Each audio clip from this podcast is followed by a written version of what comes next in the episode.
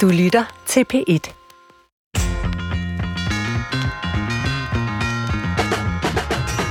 Jeg er vokset op med hunden.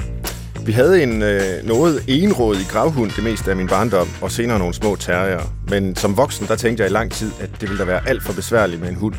Og så fik vi skildpadder i stedet. Det var mest børnene. Men for syv år siden, der fik vi så en hund. Og jeg må bare sige, at jeg nu har svært ved at forestille mig livet uden en hund.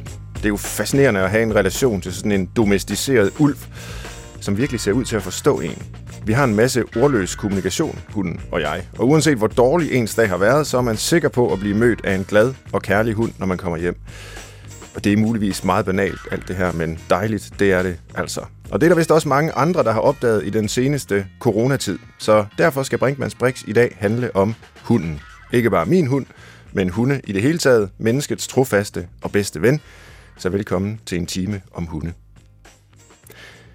Ja, jeg må indrømme, jeg er faktisk enormt glad for vores hund. Selvom det jo tit er sådan noget med, når man anskaffer sig sådan en, så øh, er man sådan lidt modvillig i begyndelsen, og så på et tidspunkt overgav jeg mig i hvert fald, og, og måtte indrømme, at jeg elsker et lille kræ. Men jeg lover også at forsøge at forholde mig kritisk til her i dag, hvorfor dyr kan have så stor en effekt på os mennesker, endda også når vi er blevet voksne. Går det galt for mig, så vil jeg tilrettelægger Christoffer Heidehøj og gerne tager den kritiske hat på, eller hvad, Christoffer? Hvordan har du det med hunde? Ja, altså jeg har brugt enormt mange år på at synes, at hunden var ulækre. Og især den der snude, altså den er sådan en klam, og den, de vil gerne øh, vise den frem, når man kommer ind i en døren. Og, og noget af det aller værste, jeg vidste, det var at komme ind i et, øh, et hjem, hvor et, øh, hundeejeren slet ikke har, har blik for, at det er ikke alle, der elsker det dyr uendeligt. Nej. Øhm, og som bare, den, den ejer alt, den, den det lille, lille dyr der, og hopper op og Nogle og gange et stort dyr jo faktisk. Nogle gange også et stort dyr, ja. kan være lidt voldsomt, når, når den hopper op af en. Ja, og når man for eksempel gerne bare vil sidde og, være, og nyde den middag, man er blevet inviteret til, ja. at man så skal forstyrres af en tiggende ja. lille ven. Øhm, men så fik mine forældre hund, og øh, selvom jeg ikke bor hjemme overhovedet, så bare det at se den en gang imellem, og være hjemme med den og gå med den, lige pludselig, så var jeg også plaskforelsket, og synes bare, at det var den skønneste lille lille hund. Og sidste år, der døde den så no. af, af kraft, og der blev jeg også oprigtigt trist. Øh, og ked af det, for faktisk, det var, det var synd, at den, den skulle, skulle dø. Men Svend, hundeejere og ja. ikke hundeejere, er det to forskellige typer mennesker? Eller har vi alle sammen den her latent hundeelskende i os? Jamen, jeg vil jo gerne tro, at det var forskellige mennesker. Om det så er nogle særlige følsomme typer, der knytter sig til hunden på den måde, det ved jeg ikke. Jeg, jeg tænker sådan igennem, hvem kender man, der øh, er, er berømte eller indflydelsesrige, og som har hunde, og så faldt jeg over Barack Obama, som jo havde hunden Bo. Nå. Øhm, og det er mange præsidenter, der har haft øh, forskellige hunde der. Og Trump havde selvfølgelig ingen hund. Og så kunne man måske konkludere ud fra uh. det, at øh, der findes hundemennesker, og så findes der dem, der ikke er hundemennesker. Men så kom jeg i tanke om, at Hitler havde en hund, som han vist nok elskede højt, og så ryger den jo øh, som... Det var et sjovt, som, det var et sjovt tankeeksperiment. Som der. Ja, vi må nok sige, at det er anekdotisk, og øh, jeg tror ikke, at der er psykologisk opbakning til, at det på den måde decideret er forskellige typer mennesker, der har hund og ikke har hund, mm. desværre. Men øhm, hele det her med overhovedet at have kæledyr mm. og invitere dyr ind i ens hjem, altså hvad det, nu, vi tager tit de gamle grækere til at begynde med. Altså havde Aristoteles og Platon sådan nogle øh, hunde i snor? Eller, altså, det er ikke øh, noget, jeg har hæftet mig ved. Altså, det, specielt i, i klassisk tid, altså i antikken i det gamle Grækenland, og selv langt op i filosofihistorien, har man ikke rigtig tænkt over menneskets forhold til dyr øh, andet end som små piphister her. Man har forsøgt at finde ud af, hvad mennesket er for et væsen. Og øh, måske er der faktisk en hel masse at lære om, hvad mennesket er for et væsen, ved at se på vores forhold til dyrene, eller de andre dyr, skulle vi måske sige. Øh, og det er jo så noget af det, vi skal prøve i dag. Men øh, ellers så kan jeg kun lige komme i tanke om, når du nu spørger til de gamle grækere, de filosofer, der kaldte sig kynikerne. Det betød noget lidt andet dengang, øh, fordi kyren betyder hund på græsk. Og, og de her kynikere, Diogenes er den mest berømte, ham der boede i en tønde, og øh, ligesom koncentrerede sig om de basale behov i livet. Øh, og, og måske også ville være ligeglad med offentlighedens mening om ham. Så han var kendt for at masturbere offentligt på torvet i Athen, ikke ligesom dyrene. Øh, hunden for eksempel øh, er skamløs jo. Den øh, slikker sig i skridtet, hvis det er det, den har lyst til. Den er fuldstændig ligeglad, hvad man står og kigger på den imens. Og det var egentlig det, som kynikerne gerne ville opnå. Lidt den samme sådan, øh, altså ophøjethed i forhold til, selvom vi måske synes, det er skamfuldt, så øh, synes dyret jo selv, at det er lige meget, eller det betyder ikke noget, hvad andre folk synes og mener. Det var det, kynikerne gerne ville lære. Noget af det, de gerne ville lære af, af hundene. Fascinerende historie. ja. øhm, jeg vil godt lige spole lidt tilbage, fordi øhm, i januar lavede vi et program om parforhold. Mm. Og øh, hvordan har det så noget at gøre med hunde? Men der sagde øh, Thea Trinsgaard som ekspert øh, og psykolog, at hun lige havde fået en coronahund. Og der, dertil fulgte der en lovpligtig lille pjæse, hvor der stod tre gode råd, som hun sagde, det kan man bare overføre til parforholdet også. Men de tre gode råd til, og man skal følge, når man har en hund, det er at give den opmærksomhed hver dag, luften uden for matriklen, og give den mere ros end skæld ud. Ja. Det lyder jo simpelt. Ja, det er sådan, jeg har det med dig, Kristoffer. tak. Men, men det er jo, siger det noget om, altså, hvordan ens hund opfører sig, om, også om den ejer, der nu er på den anden side. Altså, hvordan det uh, input og output, skulle jeg til at sige. Jeg kan da huske, at da vi fik vores lille hund, og den var sådan øh, nogenlunde tillidsfuld og, og tryg, men også meget øh, ivrig, da vi besøgte dyrlægen, der skulle vaccinere den, så sagde dyrlægen, at jamen, det siger jo meget om jer, hvordan den her hund opfører sig. Så fik man sådan lidt øh, præstationsangst. Jeg mener, om jeg ved ikke, om det er rigtigt. Altså selvfølgelig har ejeren et ansvar for at opdrage hunden, så den for eksempel ikke er irriterende, når der kommer gæster, og, og alle de der ting, som du beskrev. Øh, og og det, det kan man lære, det kan man gøre, øh, helt sikkert, det, det bør man gøre. Men øh, så tror jeg da også, at altså, de forskellige hunderasser har jo forskellige temperamenter, og de enkelte hunde er jo også meget forskellige. Mine forældre har haft flere af den samme race, som har været ret indbyrdes forskellige. Så ligesom med mennesker, så er der jo selvfølgelig noget, der kan præges øh, i kraft af, hvem hundejeren er, men jeg tror også, der er noget, som, som bare øh, hører til den enkelte hund, som den nogle gange er.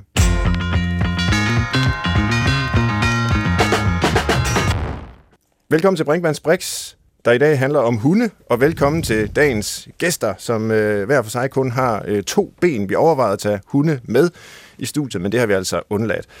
Men gæsterne er øh, Vicky Knudsen, biolog, naturformidler og en kollega her på P1, vært på programmet Vildt Naturligt. Så velkommen til dig, Vicky. Tak det for det. er fedt, at du har tid og lyst til at være med i et uh, naboprogram. Ja, det er og, hyggeligt. Yes, og ved siden af sidder Brian Løsgaard Due, som er lektor ved Københavns Universitet på Institut for Sprogvidenskab og Nordiske Studier. Og uh, vi skal nok komme ind på, hvad i alverden du har at gøre med hunde. det, det er jeg selv meget spændt på at høre om, men velkommen til dig også, Brian. Mange tak. Ja, jeg har taget godbidder med, så vi får en øh, god time sammen, håber jeg. Og øh, lad os begynde med en lille leg.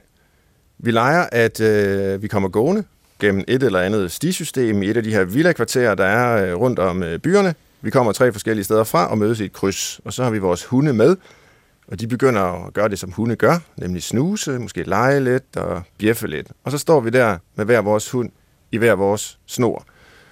Hvad gør I så? Det er jo en situation, I har været ude for mange gange, tror jeg. Jeg har i hvert fald som hundeejer. Og nogle gange er det lidt akavet. Nogle gange så kan det blive rigtig sjovt. Men hvad, hvad gør I i sådan en situation? Altså, når vi simpelthen står med hver vores hund og Ja. stiger på hinanden. øh, altså, nu øh, er det jo faktisk første gang, at jeg har en hund, imens jeg bor i København. Mm. Fordi ellers så er de hunde...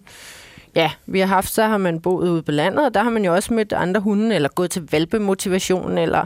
Ja, jeg har faktisk gået til meget hundetræning, men når jeg så står nede ved søerne i København, der er folk faktisk rigtig gode. Langt de fleste til lige, hvis man ikke kender hinanden, og spørger, må de hilse? Ja. Øh, fordi jeg kan lige så godt med det samme sige, at noget af det mest provokerende, jeg synes overhovedet ved hundeejere, det er, når de siger, den gør ikke noget. Fordi de netop ikke rigtig ved, hvordan...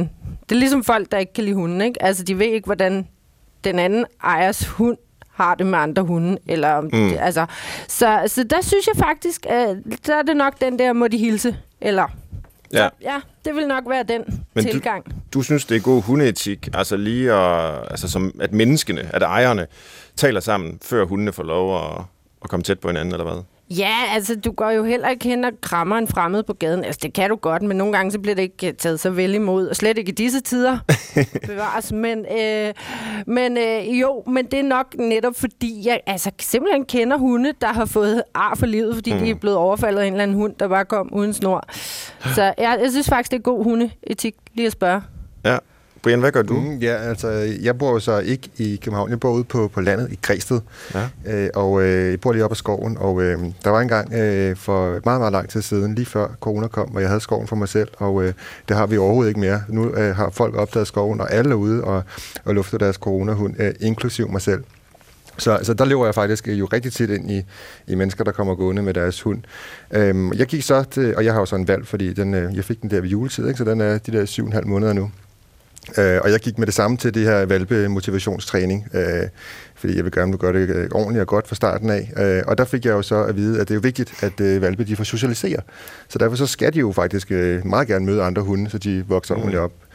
Men, øh, men jeg, jeg kører den samme praksis som dig. Jeg, jeg siger altid, øh, må, må, må de hilse på hinanden? Øh, og så, mm. så siger de som regel ja.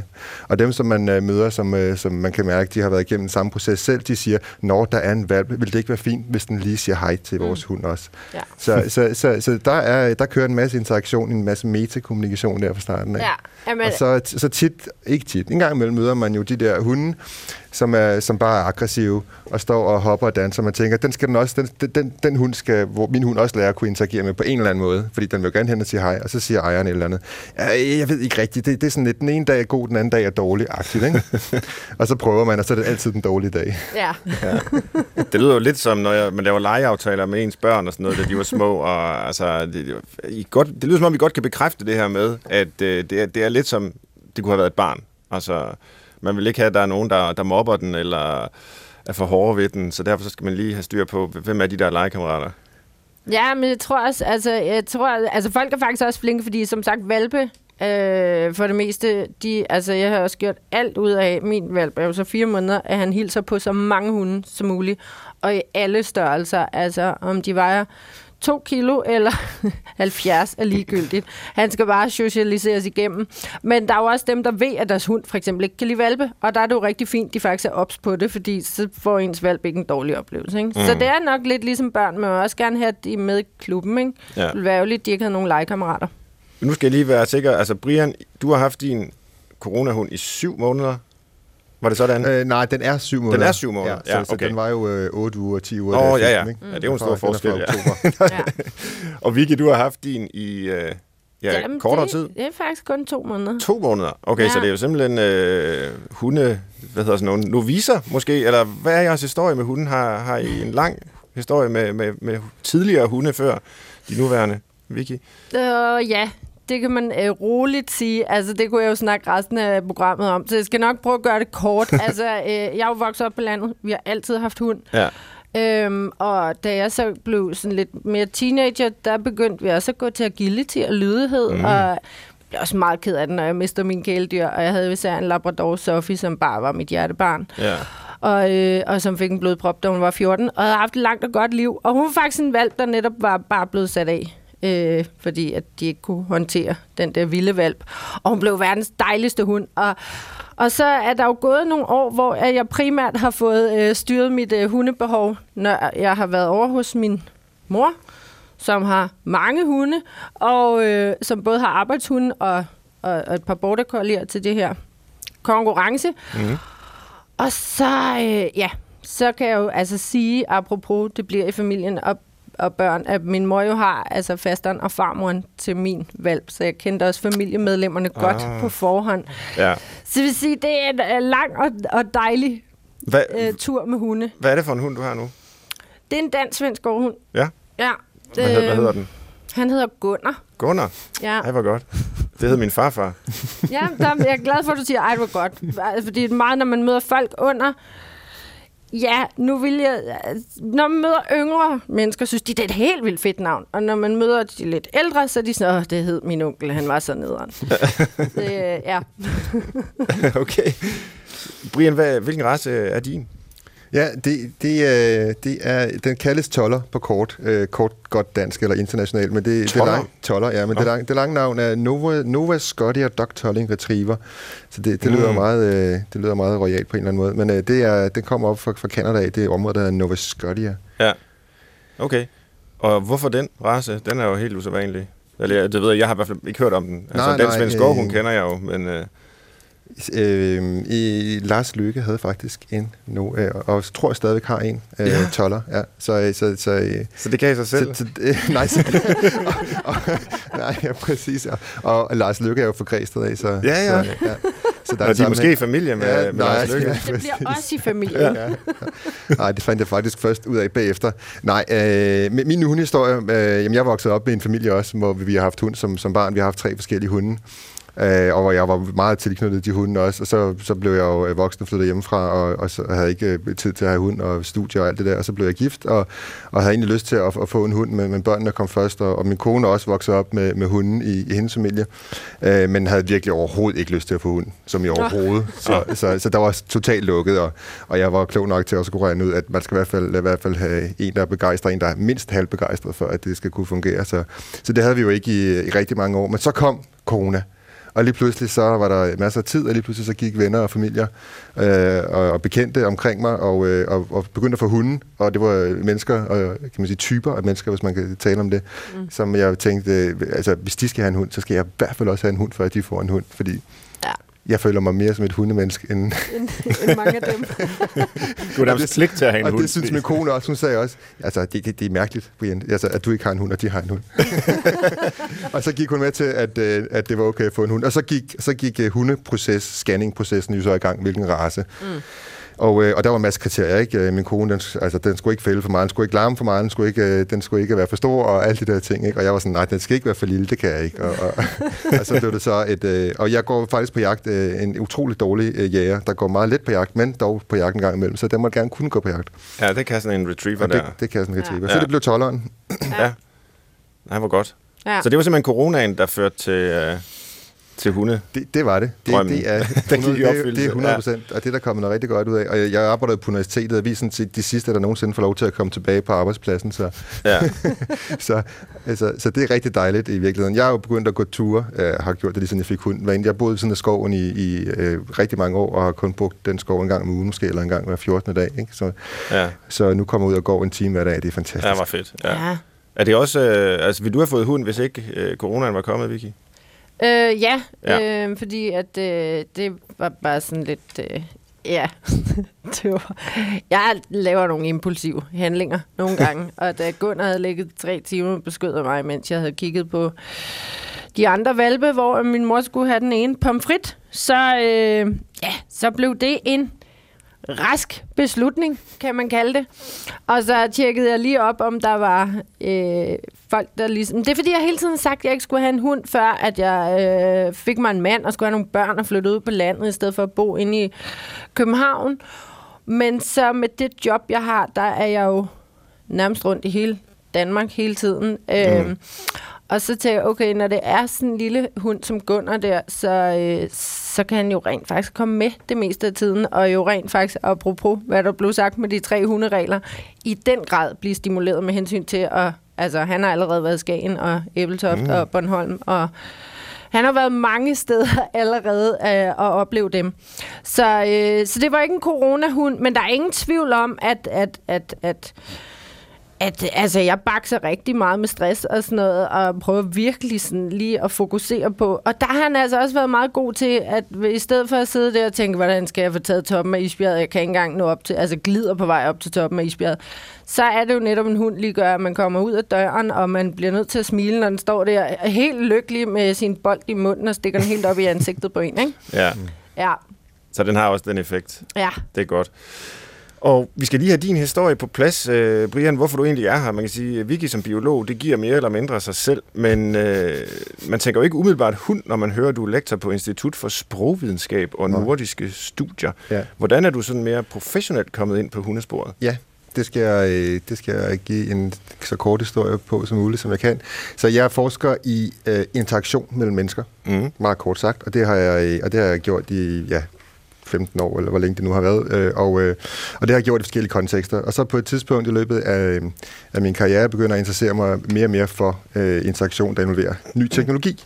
Og øh, i den forbindelse finder jeg så ud af, at et sted, hvor, øh, hvor mennesker bruger rigtig meget ny teknologi, og er virkelig afhængige af ny teknologi, det er blandt blinde mennesker. Altså fordi de jo bruger dem som hjælpemidler af forskellige art. Og, øh, og, og de her helt nye teknologier, kunstig intelligens-teknologier, kan virkelig hjælpe øh, blinde mennesker med, med rigtig mange ting. Og så begynder jeg at interessere mig meget for dem, og jeg får nogle store projekter, som er, er støttet til at undersøge, øh, hvordan de interagerer i de her sammenhæng. Og så finder jeg jo så ud af, at øh, de jo øh, blandt andet bruger en guidehund, en førerhund, øh, mm. tit og ofte øh, til at komme omkring, og, øh, og det er en, en rigtig vigtig, rigtig vigtig hjælpemiddel og en ressource for dem. Og, øh, og det er jeg nødt til at prøve at forstå, øh, fordi at det er en del af deres hverdag, og det er jeg interesseret i. Og så begynder jeg at, at kigge rigtig meget på, på blinde mennesker og, og guidehund, førerhund, som det hedder øh, på dansk. Øh, og konteksten for det øh, var dengang, og det er det egentlig stadigvæk ret meget også i forhold til, hvis man nu forestiller sig, at man skulle lave noget teknologi, der skulle kunne gøre det samme som for eksempel en førerhund. Hvad, hvad, skulle, hvad, hvad er det så, en førerhund kan, som er, fungerer så godt, og hvad vil den teknologi skulle kunne gøre for at gøre noget af det samme? Og så har jeg kigget på robotteknologi af forskellige art, for at finde ud af, om der er noget, der kan det samme. Og det kort, sagt, kort svar er jo bare, at nej, det, det kan det overhovedet ikke, fordi en, en, en hund er jo sådan en fuldstændig fantastisk væsen, der kan så mange flere ting, end man lige umiddelbart tror. Mm. Hvorfor vil man også øh, erstatte hunden med noget teknologi? Altså når vi nu har hunden? Hvor, hvorfor det er overhovedet interessant at udskifte den? Det kan godt være, det er et ja. dumt spørgsmål. Nej, ja, nej, men altså, der, der, der er jo to... Der, dem, dem, der vil svare spørgsmålet fra... Dem, alle dem, der går på det, kan man sige, de tekniske universiteter, de vil jo bare gerne have noget teknik at lave, ikke, kan man sige. Det er så et, et sted, de kan lave det. Ja. men, men øh, nej, det andet mere sådan reelt svar, det er jo... Øh, der er jo også, øh, det er jo også besværligt kan man sige, at have en hund. Ikke? Du, skal jo. Jo, den skal jo, du, du har jo ansvar for den, den skal fylde noget jo, af dit liv og alt det her. Og hvis du har noget simpel teknologi, som du virkelig ikke rigtig har ansvar for, men som kan nogle af de samme ting, og i virkeligheden måske også kan nogle andre ekstra ting, som for eksempel sådan noget med at kunne øh, kende forskel på rød og grøn, når man står i et lyskryds. Det kan en hund for eksempel ikke, vel? Den er farveblind. Altså, så der er, sådan nogle, der, der er en masse ting, teknologi vil kunne hjælpe med ind i den kontekst også. Ja. Så, så, mm. så, men, øh, Nogle hunde, hundesensorer på alle mulige forskellige måder. ja. Eller, ja. Men hvad, hvad er det så, hunden gør, og hvad er det, den kan? Altså nu siger du så, at den ikke kan forskel på grøn og rød, men den kan jo tusindvis af andre ting. Øh, selvfølgelig ja. for, for, for de mennesker, der har brug for en førerhund, men jo for, i virkeligheden for, for mange af os andre også. Ja. Hvad, hvad, hvis du sådan kort skulle introducere hunden for os, øh, hvis vi leger, vi ikke rigtig kendte den, og dens egenskaber og dens evner, hvad, ja. hvad er det centrale jeg kan godt, så? Jeg kan godt øh, måske virkelig starte lidt baglæns, det kan vi ikke sikkert også supplere med, med sådan, sådan hundens øh, øh, historie, ikke? Altså, mm. den, er, den går jo sådan noget... Øh, det, det er jo det første stamdyr, øh, det, ikke stamdyr, altså... Øh, Dom, jeg kalder det domesticeret, ja, altså tæmmet altså, tamdyr. Tamdyr kalder ja, vi det. Yes. Ikke stamdyr, men tamdyr, som vi har, ikke? Og, øh, og øh, det går for de der 15-30.000 år tilbage, ikke? Og vi, mennesket har udviklet sig sådan fuldstændig parallelt med, med, med hunden. Mm. Ja. Øh, og, øh, og, øh, og, og der er sådan en hel historie om, hvordan den udvikler sig for ulven af, at den kommer ind i landsbyen, og den viser sig at være, øh, øh, nogle af dem viser sig at være mere flinke og rare end de andre, og man finder ud af, at man kan bruge dem som vagthunden og som jagthunden, og, og de, de får de her forskellige funktioner op igennem historien, også som hyrdehunden, og, og alle de her arbejdshunde-funktioner, øh, øh, som man har. Og, øh, og det er jo så først helt op i, øh, det er lige, øh, når, når man kigger på historikken, så er det først op i 50'erne, det egentlig begynder at blive sådan et kæledyr. Sådan, som, mm. Altså det er jo en virkelig meget, meget ny ting sådan i hundens, okay. hundens historie, at den bliver sådan en, en kæleting. Ikke? Ellers har det jo virkelig bare været en, en, en funktion. Men, men, øh, men, øh, men egenskaberne, jamen altså, de, de, det er jo sjovt, hvis man kigger på det. Noget af det, der har overrasket mig meget, øh, når, når jeg virkelig begynder at, at at dykke ned i det med de metoder, som jeg bruger også forskningsmæssigt, som er sådan nogle videoetnografiske metoder, hvor jeg ligesom filmer naturligt forekommende interaktion, og så går helt ned i detaljerne i, hvordan sådan noget udfolder sig. Det er jo, øh, det er jo sådan den der forsimplede forståelse af kommunikation, som man kan have, også blandt mennesker, men jo så også imellem dyr og mennesker, som værende sådan noget, der bare er sådan noget rent, rent simpelt sprog, og, og sådan noget, øh, at jeg giver et budskab til, til dig, som bliver sendt igennem en eller anden sproglig kanal, og så modtager du det, og, og så kan du respondere på det, eller sådan. Sådan nogle simple kommunikations- øh, eller sproglige modeller, synes jeg øh, ikke rigtig giver mening, når man kigger dybere på det, fordi der foregår så ekstremt meget løbende øh, monitorering og koordinering mm. imellem, specielt når vi har med, med førerhunden og blinde mennesker, ikke? men selvfølgelig også fordi de jo er opdraget, og, og når man går afsted med sådan en førerhund, så går du også tæt sammen og så videre, men, men, øh, men også med, med mennesker, som har øh, hunde, der er tæt på deres liv, kan man se ekstremt meget sådan noget løbende monitorering. Ikke? Og det, det synes jeg er virkelig interessant at se, hvordan hunden så er, er så ekstremt socialt orienteret. Mm. Det er jo fascinerende, hvordan at vi ligesom har levet så mange tusind år med en anden art, som øh, vi har tilpasset, og den har tilpasset sig også. Og jeg nogle gange så må indrømme, når jeg kigger på vores egen hund, det, det hedder en Bichon Avanais, mm-hmm. øh, som vi i øvrigt købte, fordi rygtet gik, at den ikke rigtig kunne gø, den race. Men det kan den så godt, har vi fundet ud af desværre. Men den bliver klippet to gange om året, øh, og kommer til at ligne lidt sådan en lille teddybjørn. Virkelig sød lille bamse der. Og ja. jeg ser nogle gange på den og tænker, du fortryder nok, at dine forfædre, de lod sig domesticere der for 15.000 år siden, når du sidder der som sådan en lille bamse. Altså den stolte ulv er blevet til det her lille søde væsen i vores hænder. Øh, men Vicky, altså, hvad kan man sige biologisk set om hunden? Altså nu, vi ved, at den kommer fra ulven, men, men ja. altså, hvad, hvad er det for et dyr? Jamen, jeg synes jo også, altså, det er jo, det er jo også det, at ja, jeg er biolog, så jeg har jo egentlig primært med sådan de vilde arter at gøre, ikke? Altså, ja. på min telefon er der et billede af Gunnar på baggrunden, men bagpå er der jo et cover, som min søde veninde har lavet til mig, af en ulv, fordi vi så den. Mm ude i den vilde natur. Ikke? Og det er jo også, altså det er jo vildt at se, også når man ser på, hvor mange der er bange for ulven. Og altså, når man tænker på, hvor mange af os, der skylder den, jeg ved ikke hvor meget, fordi vi så har vores søde hund i dag. Men det er jo vildt at se bare på de der små ting. Altså nu er der meget tvivl om, hvor lang tid det har taget at domesticere øh, de her hunde. Men så noget så simpelt som, at vores hunde har fået øjenbrynsmuskler. Altså, mm. de har simpelthen, det har ulven ikke. Den har jo kun et udtryk, og det er sikkert også derfor, der er nogen, der synes, den ser farlig ud. Ja. Hvor at vores hunde, de kan simpelthen altså, jo lave hundeøjne til os. Altså, så ja. de har jo simpelthen evolutionært tilpasset sig, at de kan stå og kigge på en med de der øjne, og man siger, okay, så får du en god bid. Ja, du gør så. Ja, du gør så. Og så synes jeg jo, det er helt... Altså, sindssygt, når man kigger på, hvor mange raser der er.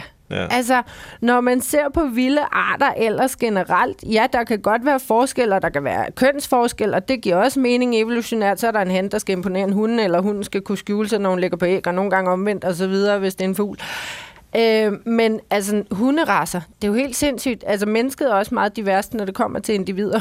I hvert fald, når vi selv ser på os. Men hvor mange hunderasser vi ret hurtigt har fået øh, fremavlet, er mm. jo helt vildt, fordi vi lige pludselig fik et dyr, der udviklede sig sammen med os. Mm. Altså, efter vi fik domesticeret den, så fandt man lige pludselig alle mulige brugsmål, og så gik man jo netop efter, den skal have kort ben, den skal have lange ben, den skal øh, se sådan og sådan ud. Ikke? Og det, det er jo først de senere år, der, der er kommet alt det her netop med problematikken ved, når det så blev for fancy, og den skulle have en meget kort snude, eller for korte ben, eller for lange ører. Eller, altså, men i bund og grund, alle de der raser, det er, jo, det er jo så sindssygt, hvordan vi har præget deres evolution. Altså til at, at få så mange, at der er en lille hvid teddybjørn, og der er en mm. toller, og at der er en, altså der er jo simpelthen så mange forskellige raser. Så det synes jeg er ret vildt.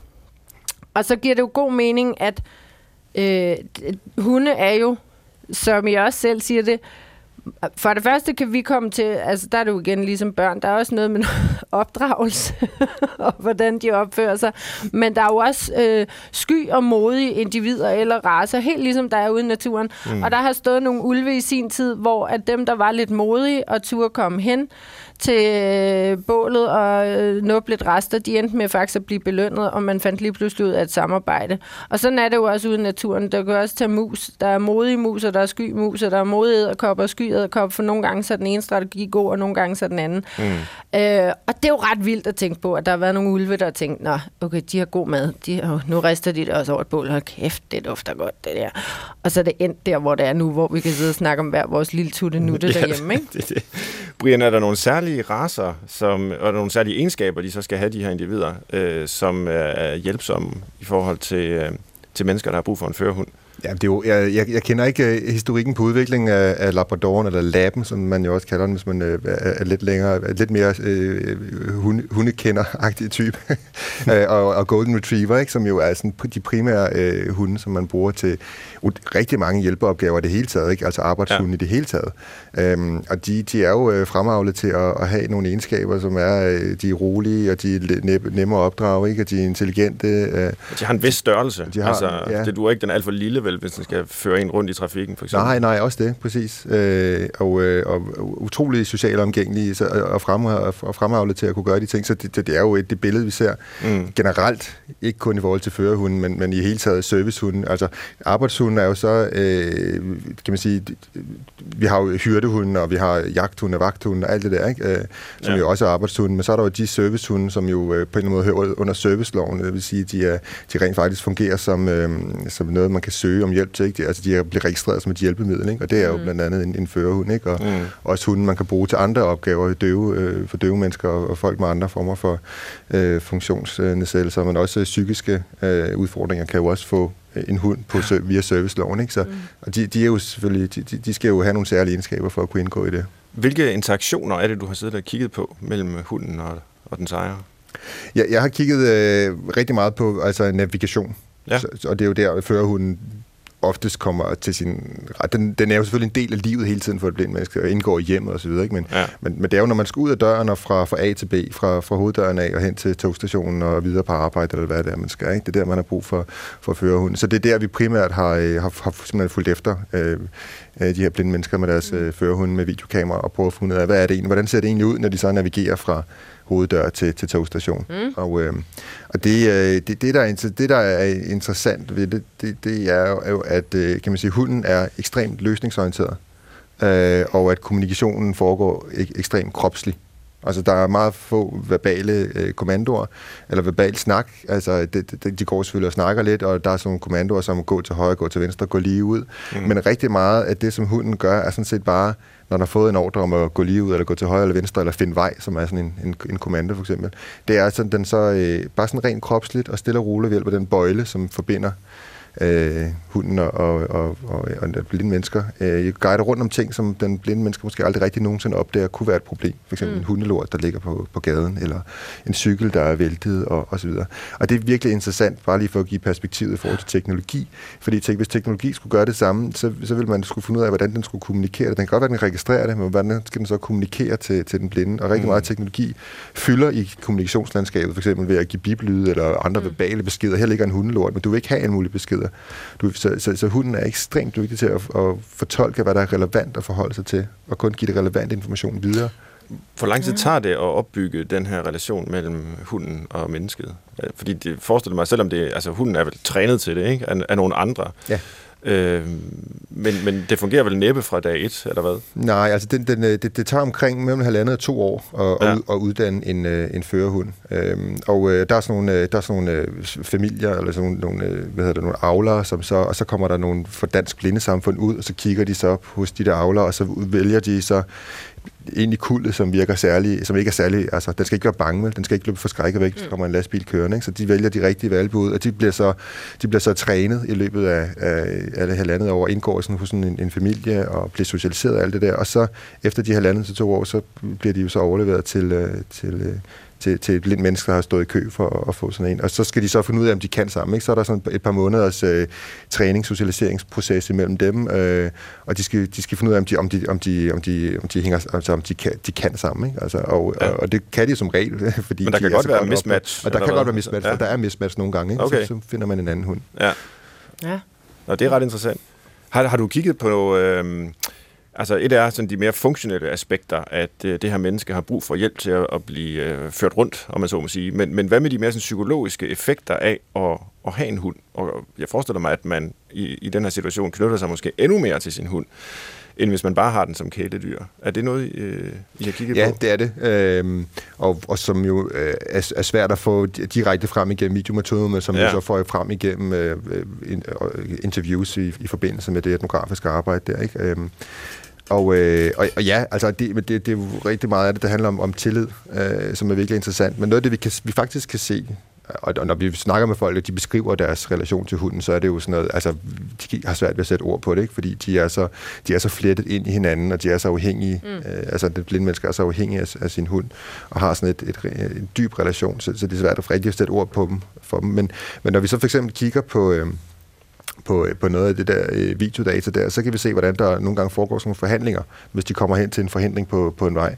Øh, en eller anden øh, væltet cykel, eller der er noget vejarbejde. Der kan være alle mulige ting, selvom de går de her kendte ruter, typisk mm. alligevel, ikke? så kan der være en forhandling. Så, så, får, så er der jo sådan noget løbende forhandling, hvor, hvor hunden måske begynder at trække en vej, og det forstår den blinde, den blinde menneske ikke, fordi han ved ikke, der er en, en væltet cykel. Øh, så, så han vil måske sige til hunden, nej, stop, find en anden vej, gå højre, eller gå lige ud, eller find vej, eller et eller andet, mm. som han har lyst til. Og, øh, og, så, og så gør hunden et eller andet, men så vil den, så vil den, øh, og så vil den respondere på det, men så vil den stadig prøve at finde den bedste vej. Og så, og så kan det være, at den blinde en gang til siger at gøre noget andet. Øh, men under alle steder, så ender det stort set altid med, at, at den blinde menneske jo så accepterer den vej, som hunden vælger. Ja. Øh, og det er jo, synes jeg, bare et, et, et, og et super godt eksempel på, på, på den tillid, som de har til det, fordi de, det, hunden kunne i princippet gå ud foran en vej. Ikke? Ja. Mm.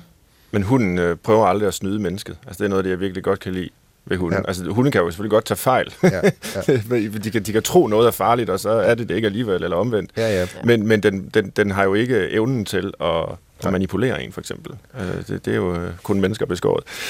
Jeg kunne tænke mig, at vi zoomede måske lidt væk fra øh, hunden og ind på homo sapiens i stedet for, fordi det, at vi har hunde, vi mennesker, det, at vi også har kæledyr, øh, jo blandt andet hunde, men, men også alle mulige andre, det må sige et eller andet om os som art. Altså, øh, Vicky Knudsen, når du som biolog kigger på mennesket, er vi så ikke lidt mærkelige, at vi på den måde tæmmer andre arter på den her planet, jo. Øh, og bruger dem til alt muligt. Vi, vi kæler med nogle af dem øh, i vores stuer, og andre dem putter vi ind i nogle stalle, selvom de måske er lige så kloge som hundene, ved grisene for eksempel, mm. og, og, og behandler på en helt anden måde. Men i begge tilfælde, så bruger vi dyrene. Altså, vi jager dem ikke bare, vel? Vi, vi, Nej. vi bruger dem på alle mulige måder. Hvad, hvad er det ved os, der, der får os til det? Jamen altså, vi er jo en øh, fuldstændig vanvittig art, for at sige det. Øh, vi er jo simpelthen så komplekse. Altså, rent evolutionært, der har vi jo virkelig... Øh, for det første er vi gode til at gå og løbe, og det er derfor, vi går oprejst, og, og vi har en stor hjerne, og vi er ekstremt gode til at kommunikere. Altså, øh, men... Men når jeg kigger på andre arter, så siger jeg jo altid, at man, altså, der er jo altid en grund til, at den ser sådan ud, eller gør sådan. Og så nogle gange, så kan jeg kigge på vores egen art og tænke, hvorfor, altså, det giver jo ingen mening, det der. øhm, og, og bare det her med at holde nogle dyr for sjov, eller for vores egen, altså uden, mm fordi ellers er vi faktisk, jeg blev tit spurgt, altså, hvor, hvad, hvad nytte gør den, eller hvorfor er naturen så fed, eller hvorfor skal vi passe på biodiversiteten, er det ikke fedt nok med os, altså os selv, ikke? Og, øh, og der kan man jo også tænke, hvad nytter mennesket, fordi det, så, så simpelt er det jo egentlig, altså alle arter er til for deres eget bedste, og det er derfor, det er så sjovt, så vælger vi simpelthen, i stedet for at udnytte hunden, som vi gjorde til at starte med, lige pludselig, så har vi den simpelthen som et hyggedyr. Vi har et potentielt farligt rovdyr gående hjemme i hjemmet, som vi bruger kassen på, hvis den, altså hvis den skal til dyrlægen. Vi betaler et dyredomme. Vi vil gøre alt det er nærmest som at have et barn. Og det er jo sjovt, når man netop skal se på det her at jeg, jeg er jo altid sådan, prøv at der er en evolutionær grund til det og det, eller man gør sådan, eller det dyr gør sådan, eller at der er modige og sky individer. Altså, det, der er altid, det er jo hele tiden den her øh, kamp for at overleve. Og så gør vi det der. Men, men der er jo heller ikke nogen tvivl om, at vi får jo noget ud af det, fordi man har jo også mål på oxytocin, altså niveauerne, ja. og at de stiger, når man ser sin hund og krammer altså med sin nogle hund. øh, hormoner, der flyder i blodet og giver sådan velbehag. Ja, men det, det, det, og så, så det er jo, der er jo ingen tvivl om, at vi rent faktisk også får noget ud af mm. det. Altså, så, så selvom det kan virke sådan lidt evolutionært helt fjollet at have en hund, når den ikke skal bruges til at, at gå på jagt med, altså Ja, så nu så gør man det jo mere for, for hyggens skyld. Det er jo ikke, fordi du ikke ville overleve, hvis du gik på jagt og havde din hund med. Så, så vi er jo også blevet lidt forkælet, især altså i den vestlige verden, hvor vi jo rent faktisk har meget overskud. Altså, så, så lige pludselig så er det blevet sådan en form for accessory. Øh, skal det ikke lyde forkert, som om det bare er en accessory. Men lige pludselig for nogen er det måske. Ja. ja, for nogle er det måske. Men så lige pludselig så har vi rent faktisk overskud til at holde et potentielt, altså så set på den måde, øh, også hvis vi skal se på, om ulven eller hunden er farligst med hensyn til angreb, så er det jo klart hunden. Så vi har jo et potentielt farligt rovdyr gående derhjemme. Ja. Og det er jo altså lidt sjovt, hvis man ser på det sådan helt biologisk set. Ikke? Men der er også noget sådan helt øh, eksistentielt, nærmest angstvækkende, synes jeg, når jeg tænker det igennem, at det her med, at vi har tæmmet den her art i en grad, så de jo nok ikke kan klare sig selv længere. Måske nogle enkelte øh, mm. store hunde med altså et jagtinstinkt, mm. der fortsat er der, kan. Men den lille hund, vi har i vores familie, jeg tror, den ville dø i løbet af to mm. dage, hvis man bare slap den ud i skoven eller et eller andet. Ikke? Altså, jo. Er, er det ikke i den lille prins, at der står, at man har ansvar for det, man har gjort tamt? Mm. Øh, og det er jo et stort ansvar, vi egentlig har taget på os som mennesker over for alle mulige arter, der måske ikke har bedt om. Måske har hunden, ulven, bedt om det i en eller anden forstand. Den opsøgte os, ja. så den selv ud om det. Men, men så er der alle mulige andre arter, der ikke rigtig kan gøre for det. Dem har vi bare tæmmet, og nu har vi ansvaret for dem. Øh, jeg ved ikke, hvor jeg er på vej hen med det her, men jeg synes bare, det er sådan en helt sådan underlig, ja, men, men det... øh, eksistentiel tanke, ikke? Altså, at vi ligesom ja. tager det på os i forhold til alle mulige andre arter. Jamen, man kan der er jo mange dyr, vi har domesticeret. Det er der jo Ja. ja. ingen tvivl om. Men hvis man ser på øh, Chernobyl, så er der jo også altså, køer, der blev forladt der. Sådan nogle, der nærmest ligner sortbrød mælkekøer. De lever stadig vildt dernede, fordi Nå. De har altså godt kunne klare sig. Øh, var og ser skide godt ud og sådan noget. Og De har ikke kan- fået to hoveder eller sådan noget på Nej, grund af ikke- stråling. ikke endnu. Nej. Øh, nej, det er jo et meget fint eksempel på, hvor godt naturen fa- rent faktisk klarer sig, når vi øh, Ja. ja. smutter. Men, men det er jo egentlig meget sjovt. Og katte, altså katte kan jo sagtens klare sig. Ja, man snakker meget om de her sommerhuskatte, og så skal man ikke få dem om så. Men de har stadig instinkterne til at jage. Og ja, der er jo øh, masser af eksempler på hunde, der også slår rådyr ihjel, eller får, eller et eller andet. Men det er jo også fordi, de har jo stadig nogle instinkter i sig. Men igen, altså generelt set, en kat ville kunne klare sig meget bedre, hvis den sejr forsvandt, end en hund. Og altså, man kan jo også se, at hunden har de instinkter, hvis ejeren lige pludselig ligger død, så vil den jo til sidst, altså, så, så slår det der øh, ejer-hunde-forhold fra, så handler det jo om at overleve, så bliver der jo spist af ejeren, ikke? Altså, mm. det, der er de jo ikke anderledes end det. Men det er jo netop vildt, at vi kan altså deres hjerne, deres fordøjelsessystem har jo også altså, udviklet sig i takt med, med os mennesker, fordi det er blevet så knyttet et forhold, vi har til de her hunde. Ikke? Så, Brian, Brian, du er jo lektor på sprogvidenskab og nordiske studier, og det vil sige, at du er humanist. Øh, sådan, Yes. I forhold til de universitetsfakulteterne, der er.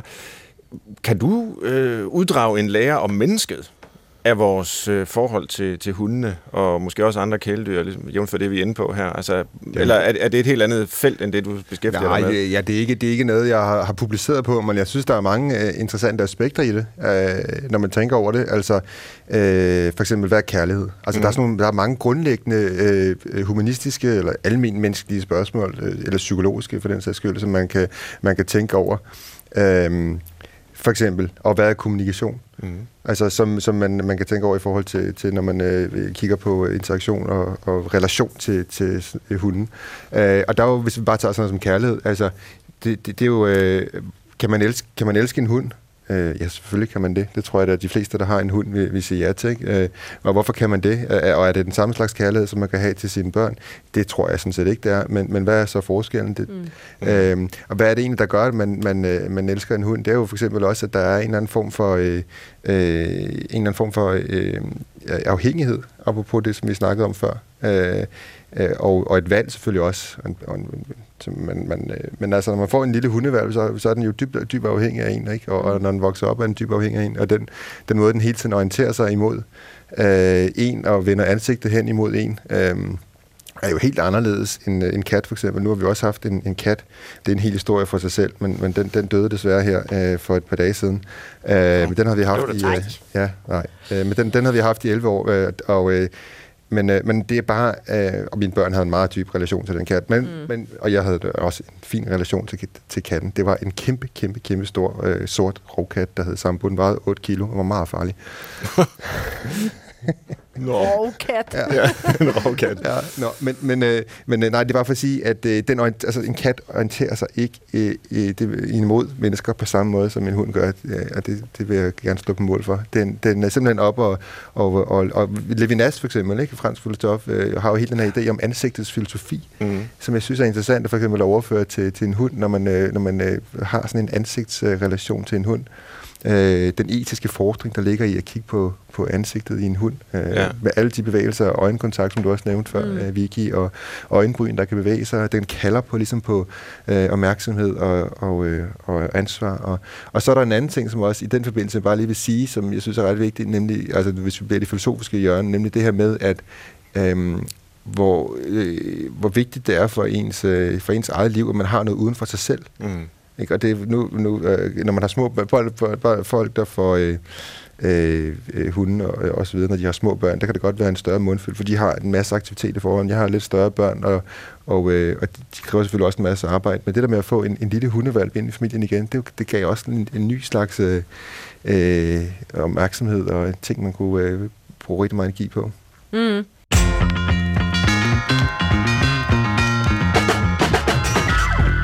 Du lytter til Brinkmanns Brix på P1, og selvom vi ikke har hunden med i studiet, så er det virkelig hundenes dag her i programmet. Vi har besøg af Vicky Knudsen, biolog, naturformidler og kollega på P1 i programmet Vildt Naturligt, samt af Brian Løsgaard Due, lektor ved Københavns Universitet på Institut for Sprogvidenskab og Nordiske Studier.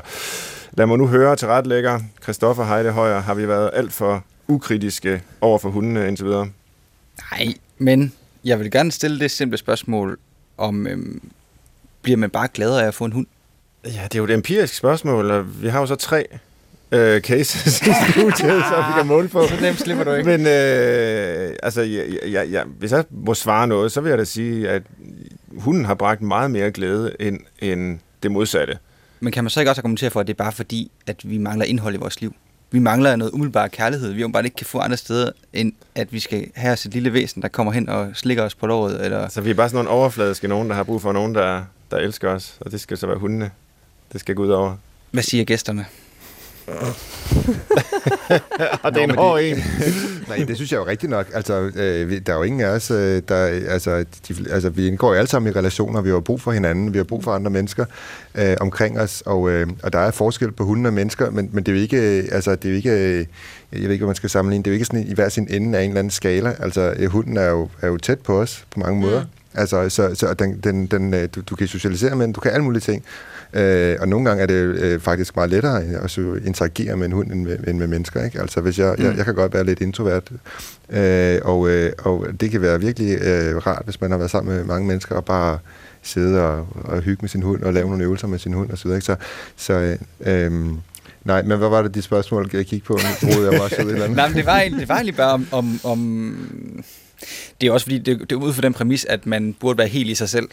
Og øh, hvis man så ikke er det, så skal man have en hund for at blive glad. Øh, og det er jo lidt en... Ja. Ja, det er en, Og vi skal alle sammen have, have nogen omkring os, mennesker eller, eller dyr. Det vil nok også, altså, der er også de der eksempler med, øh, med meget, meget få eksempler i virkeligheden, ikke? med sådan nogle øh, børn, der vokser op hos ulvefamilier og sådan noget. Ikke? Altså, men, men det er en helt anden historie. Men vi skal jo alle sammen have nogen omkring os, og jeg tror, hunde er en, en del af noget, som kan, kan give rigtig meget, men ikke for alle.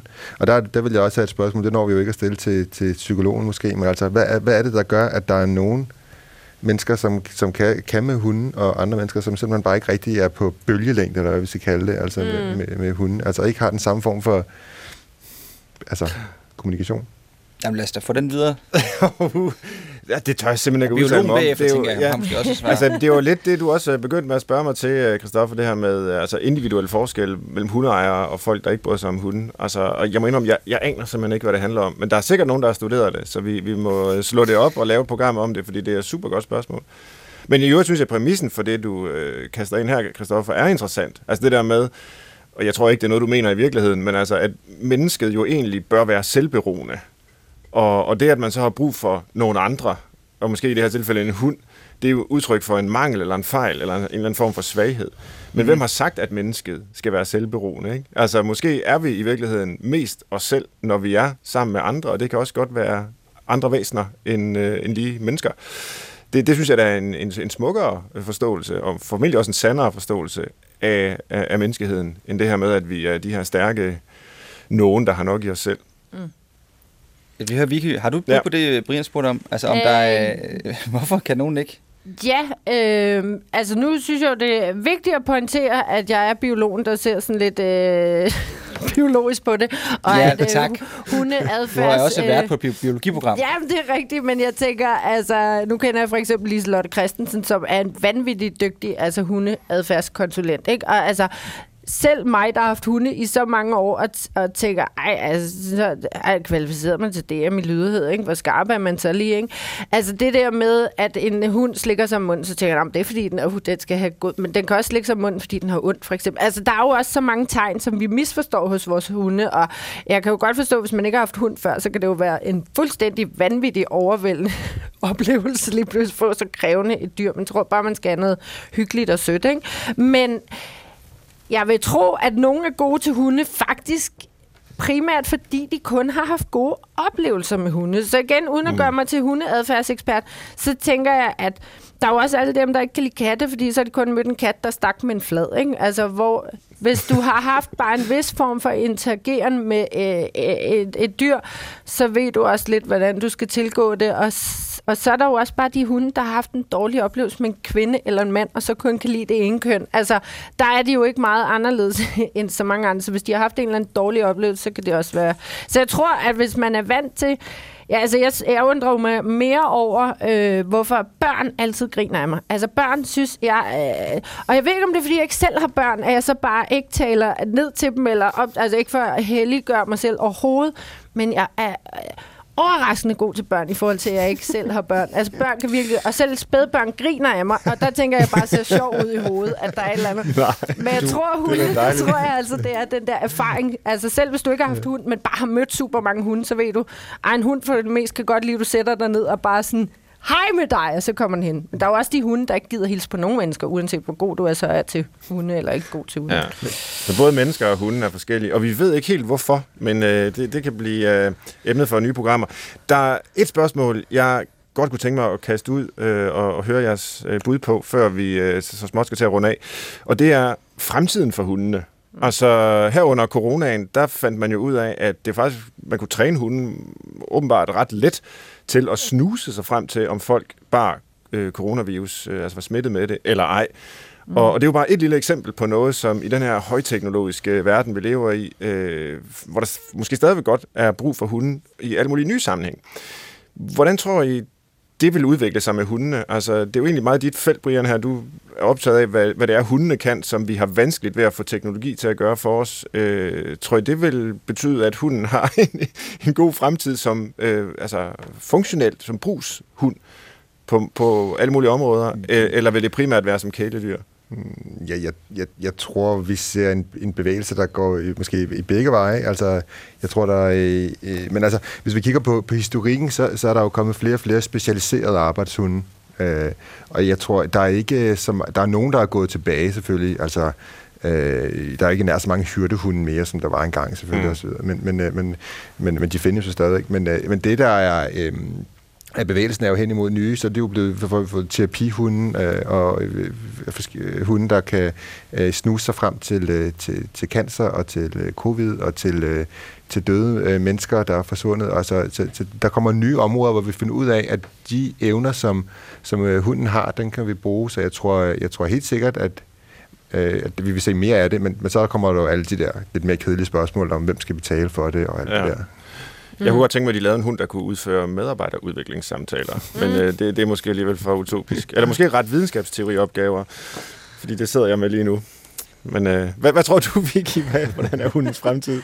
Ej, jeg tror, jeg tror, det ser rigtig godt ud. Altså, der er jo mere sådan, jeg vil håbe, vi snart så lidt mildere på dens øh, stamfader, ulven, fordi hunden tror jeg ikke har de store problemer. Altså jo, det kan godt være, at der er nogen, der skaffer sig en, en hund lidt hovedkuls og sådan noget, men både det her med, at, at hvis du er blind, ja, så kan teknik tage over på nogle punkter, men vi har jo stadig det der med, at vi netop får altså en glædesfølelse af at have en hund, og den tror jeg aldrig kommer til at forsvinde. Øh, og nogen har så en kat, og nogen har øh, en skildpadde. Øh, jeg har også en skildpadde, der hedder Ulla. Hun bor på Bornholm som Solvej Ninja. Så altså, jeg har altså haft alverdens dyr, så jeg er også den forkerte at spørge. Ikke? Men altså, det, jeg tror, det ser rigtig godt ud. Ikke? Og jeg føler mig jo dybt ramt netop, når- fordi så er jeg single og skaffet mig en hund. Ikke? Så føler man også bare, at man er hende der, der sådan havde brug for en, der gad at holde af. Men den der umiddelbare glæde, en hund kan... Altså også når jeg kommer til Bornholm over til alle mine mors hunde, de er jo ved at vælte over hinanden, og den ene skriger jo, som om den får tæv, fordi den bliver så begejstret for at se en. Ja. Altså, man føler sig jo så elsket, og det kan vi jo alle sammen godt lide. Der er jo ikke nogen, der kan lide at blive holdt ude af flokken, eller man... Altså, der er jo en grund til, at vi prøver at stoppe mobning, og prøver at stoppe, at man taler grimt på nettet og sådan noget, fordi det er jo ikke rart for nogen af os. Altså, vi er jo et flokdyr, vi vil gerne accepteres, uanset hvordan vi opfører os. Og der er en hund altså bare... Om det er serviceforhold, at, altså, tror jeg, også- altså, de har så mange gode funktioner, om det er en lufthavn, om det er politihunden, om de snuser sig frem til corona, om de øh, er, er servicehunden.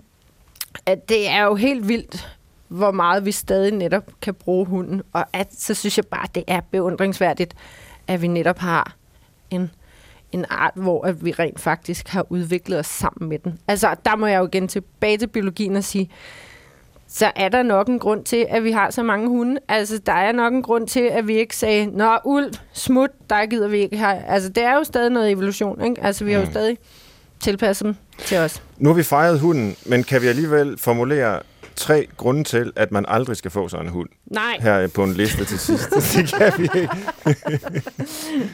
jo. Det kan vi godt, ikke også, Brian? Den vil gøre- ja. Det, det er jo, øh, og der er jo de åbenlyse, ikke? Altså, at man ikke øh, dybest set øh, har, har tid. Hov, for søren. Du, skal, ja. du, har, Du... Ja, undskyld. du mangler tid. Nu skriver jeg ned. Der er bare mange... Der... Sorry, der kom bare en dame på skærmen. Jeg føler ikke, hun er med i samtalen. Nå, Nå, øh... ja, Hvis du, ikke, har- hvis, du ikke, hvis du ikke har tid og ressourcer i din hverdag til rent faktisk at tage dig af den, ikke? Altså, det, så, så er du, løber du ind i problemer. Ikke? Og det, det er Ja. jo nok også det, vi ser med nogle af de her øh, såkaldte coronahunde. Ikke? Når folk mm. begynder at komme tilbage på arbejde, de finder ud af, at bossen siger til dem, du skal stå herinde fem dage om ugen fra, fra 9 til 16. Og, øh, og det var nok ikke lige det, man havde tænkt med sin hund. Øhm, og så er der nogen, der kommer til at skille sig af. Men det, det er selvfølgelig en helt åbenlyst grund til, at man ikke skal gøre det. Og så synes jeg også, at alt det, der handler om, om opdragelse, altså man ikke rigtig sætter sig ind i, hvad raserne er, er faktisk... Altså, fordi det er jo ikke... Hund er jo ikke bare en hund, det har vi sagt flere gange. De er jo virkelig... Mm. Øh, de er jo virkelig øh, ikke opdraget, men, men breeded, altså hvad hedder det, udviklet til at skulle kunne gøre forskellige ting. Og, man, ja. ja. og man skal ikke have en hund, hvis ikke man ligesom sætter sig ind i... Øh, altså, hvis, Det kræver noget af en. Det, det, hvad det er for en slags hund, man får. Ja. Ja. Man kan måske også sige, hvis nu man er sådan forfatter på et loft, eller punkmusiker, der er afhængig af at være virkelig sådan melankolsk, negativ stemning hele tiden, så mm. er det Mm. virkelig dumt at få en hund, fordi man bliver bare glad i låget. Ja, det er det. Så Ja. dur det ikke til ens erhverv. Nej. Ej, men det er også svært. Altså, jeg synes jo faktisk næsten, at jeg, nu har jeg jo været meget sådan, ej, og altid hunde, og netop gået til al, al, al verdens træning, og virkelig styr på signalerne og sådan noget, ikke? Og altså, jeg må bare sige, at jeg er kommet til at se, at jeg allerede har fået lavet en utrolig selvsikker valg, fordi jeg bare har indoktrineret ham til at være med ude i byen og med i Skagen, og sådan, fordi jeg har været sådan, jeg skal ikke have en hund, der er bange for nogen som helst mennesker eller nogen som helst hunde. Altså, den skal socialiseres med alle, og fremmed skal holde ham, så han ikke er sådan en, der kun ja. er afhængig. Og nu har jeg altså simpelthen en valg på fire måneder, der mener, at han ejer alle steder i verden. Øh, og, og, det er, og det er jo faktisk også, hvor jeg har været sådan, okay, har jeg været lidt for F'en med, at han bare skulle socialiseres. Så det er jo også en, det er jo virkelig et komplekst dyr, man får. Øhm, og det er jo, som Brian siger, altså, der er virkelig grunden til ikke at få en hund. Hvis man ikke er i hvert fald gør sig bevidst om, hvor vanvittig stor en opgave det er, og hvor meget man skal netop sætte sig ind i deres signaler og få trænet dem, så skal man lade være. Eller Det- hvis man har et værv. Det synes jeg også, Svend, det er en god, det er en glimrende pointe. Det er givet videre. Man Tusind tak. Sur. Ja, vi når ikke mere. Tak fordi I kom, og tak fordi I lyttede med derude. I har jo lyttet til Brinkmanns Brix på B1, der i dag handlede om hunden, menneskets bedste ven, og gæsterne var Vicky Knudsen, biolog, naturformidler og vært for programmet Vildt Naturligt, samt Brian Løsgaard Due, lektor på Københavns Universitet ved Institut for Sprogvidenskab og Nordiske Studier. Som altid er I lyttere velkomne til at skrive til os på brinkmannsbrix.dr.dk. Nu glæder jeg mig til at komme hjem til min lille hund, Nut. I kan følge den på Instagram. Bare led efter Nut Brinkmann. Så tak til Christoffer Heide Højer til rettelægger. Tak fordi I lyttede med. Jeg hedder Svend Brinkmann. Vi sender igen om en uge. Gå på opdagelse i alle DR's podcast og radioprogrammer. I appen DR Lyd.